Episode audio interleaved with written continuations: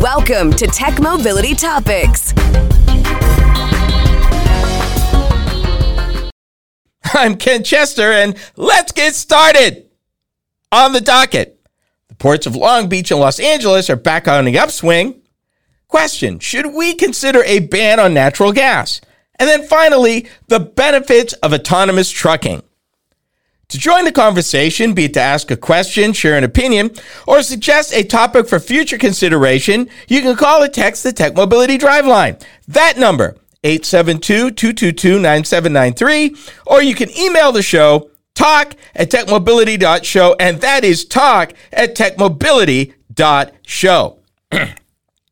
One more thing.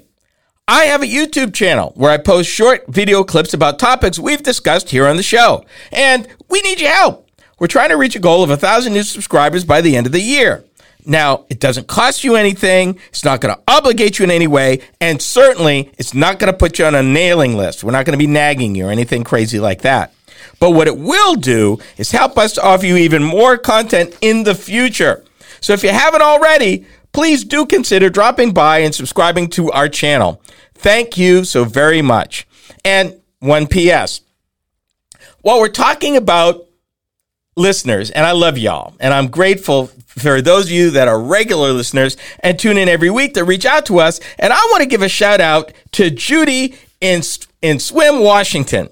She listens on KONP FM 101.3, and her and I have exchanged some emails. And I think I want to address Judy's question publicly. I answered her via email, but she brought up a point. She owns an older car and she loves her car. It's only got 65,000 miles on it. And she asked me, Do you see a future where they will bring back some vehicles without all these whiz bang gizmos and all these buttons and dials and complicated stuff? She has asked, and there's some validity to this, that cars have gotten awfully complicated. And Judy, you're right, they have. But let me take you down the garden path and maybe uh, give you some alternatives to consider. Now, she knows she loves a car right now. She's not looking to trade right now. But she realizes probably in the next five or 10 years, she's going to have to trade her car. And she's trying to figure out what do I do? I don't want all of this craziness. well, First of all, if you own a vehicle prior to 2011, or let me rephrase that, if you own a vehicle newer than 2011, there's certain standard safety features that the government had mandated. means you're going to have anti-lock brakes, dual airbags, traction control, stability control. And they mandated that. That's something you're going to totally, completely have. the good news I can tell you is not every vehicle that's new out there has all of this overwhelming technology. It'll take some looking, but typically uh, the mid-range vehicles have some technology and some that you could still turn on or off, as well as you know it's not you don't need a graduate degree to try to figure out. Now, some of the new vehicles I've driven, I've literally had to go back to the owner's manual to figure out how to use some stuff. You know, and it's a far cry from when I started 30 years ago, when all I had to do when I got a car to review was get in, adjust the mirrors, and start the car, adjust the radio. That was it. Today, it's a lot more complicated. But Judy, I can tell you, it doesn't have to be that way.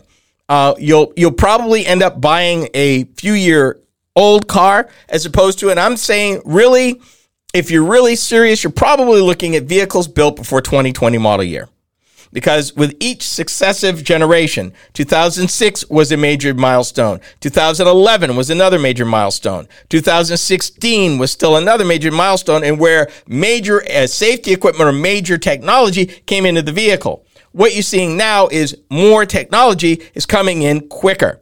So from 2016 to 2020, uh, you gain things such as uh, automatic emergency braking, which is nothing you have to set, it just works. Uh, reverse emergency braking, things built into the car. Good news, Judy, things are safer. Bad news is there's a lot more coming at you, but just because it is doesn't mean you necessarily have to deal with it. And in some cases, and I really believe this will happen, in the next 10 to 15 years, the automakers will actually go the other way. I believe through either touch or speaking to the vehicle, you'll be able to set up all your stuff without having to even worry about all these gadgets. Case in point, the 2024 Mazda CX90 where you can basically go in and set the vehicle up to recognize your face. That's all you got to do. And all the settings attributable to you, once you've set them, even if you have a variety of people using the vehicle, it will always reset to the way you want it. And you don't have to worry about all this stuff. And I'm talking about the seat, the radio, uh, the HVAC, everything. It's one of the benefits of our computerized vehicles is that we're getting quickly to a point where we're going to get over all the adjustments and we'll get back to being user friendly. That it will get so sophisticated that it actually becomes easier to use. That I think you're going to see probably in the middle part to late part of the decade, where that will be more of a thing. So, Judy, thank you for listening. Really appreciate it. And uh, I hope that answered your question and maybe some of you all others that are saying, you know, I'll never own a new car because all it is whiz bang stuff. I don't need it. I don't want it. I don't want to be bothered with it. And I don't blame you. Not at all. From the Tech Mobility News Desk, we're going to talk about EV pickup trucks. And I'm looking at this survey that they did, and I'm going to see who did it. And eh, I got an issue because they, they looked, this is a Cox Automotive survey. And what they were looking at was EV pickup truck loyalty. Now, they argue that if you own a Ford, if you own a Ram, if you own a Chevy, if you own a Toyota, if you own a full size pickup truck and you've always owned that brand, you will always own that brand. And, and an EV truck will not necessarily change you which is great news if you're Ford, Ram, or Chevrolet. Not so much news if you are Tesla or Rivian. And that's their point. Here's my problem though. They were asking about trucks, and they said in their survey that Ford dominates EV pickup space despite new rivals, which is fine. But they also threw in a couple of rivals that don't have a vehicle in the market yet. So, how do I know that people will either stay with that because of the brand or consider something else because maybe it doesn't come up the way they want it to, price, luxury, whatever, for an EV. Case in point, Chevy Silverado EV is not yet on the ground. And as a matter of fact, GM just recently announced they're going to delay bringing it to market by a year. So it's going to probably show up about the same time the Ram EV shows up, pickup, which they also asked about that. I've seen a prototype. Didn't get a chance to drive it. Looks pretty gnarly, but is it fair to ask a Chevy owner or a Ram owner, will I buy this truck? Or somebody else who maybe even a Ford owner. They haven't seen the other trucks yet. So is it a guarantee that hands down they would immediately stay with the Ford? I think that's where this survey that they did was flawed. But I'm going to read you what they quoted. Our studies continue to show the importance of brand strength, and that is particularly true in the full size pickup truck segment, where brand loyalty often runs deep and fierce. This fact makes it particularly challenging for brands like Tesla and Rivian, both newcomers to the pickup truck segment. Excuse me. Ford can't, I'm sorry, right now, Tesla had hundreds of thousands of orders for this Cybertruck. Rivian's got orders they're struggling to fill.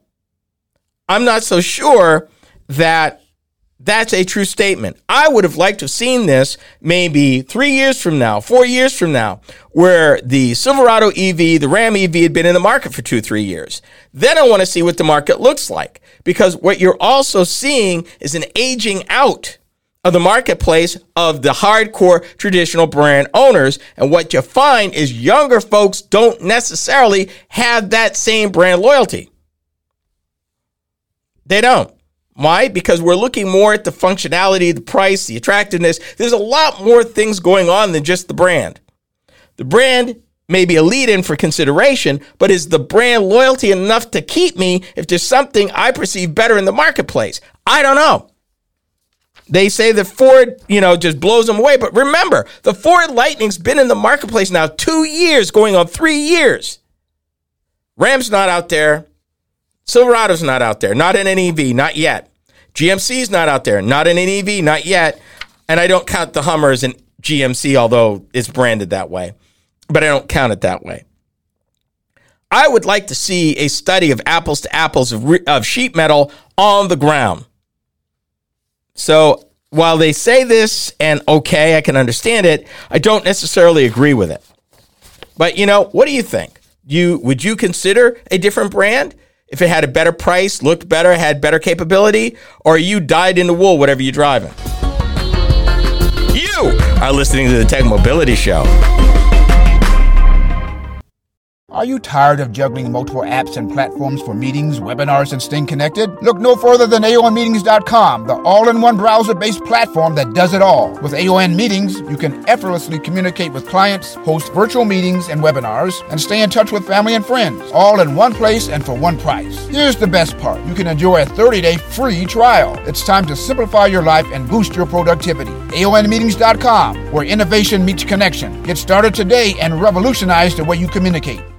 Did you know that you could still listen to past shows of Roadworthy Drive? Ken Chester here. With the change to the Tech Mobility Show, we've taken steps to maintain our vast library of past shows for your listening pleasure. Whether you want to listen to 1, 10, or 50 of our 1,000 shows, we got you covered. Be sure to visit roadworthydrive.buzzsprout.com or roadworthydrivemoment.buzzsprout.com and subscribe. There's no recurring commitment and you can opt out at any time. We set the price super low so that access to the shows is easy and carefree. Thank you so much for your support. Real facts, real opinions, real talk. Roadworthy Drive is now the Tech Mobility Show. I'm Ken Chester, your host. Every week, I delve into the current trends and topics that impact you when it comes to mobility and technology. Things are changing fast, and I cover these topics in a way that's easy to understand. By tuning into the Tech Mobility Show, you can keep informed about the latest happenings with self driving vehicles, auto finance, electric airplanes, and more. That's the Tech Mobility Show, heard each week on this very fine radio station. These days, everybody wants to be social, and we're no exception. Hi, I'm Ken Chester, host of the Tech Mobility Show. We get to share additional content that you won't find on the show Facebook, Instagram, Twitter, and even TikTok. Yeah, we're there. You can find us at Tech Mobility Pod on Twitter and at the Tech Mobility Show everywhere else. Check us out be sure to follow us.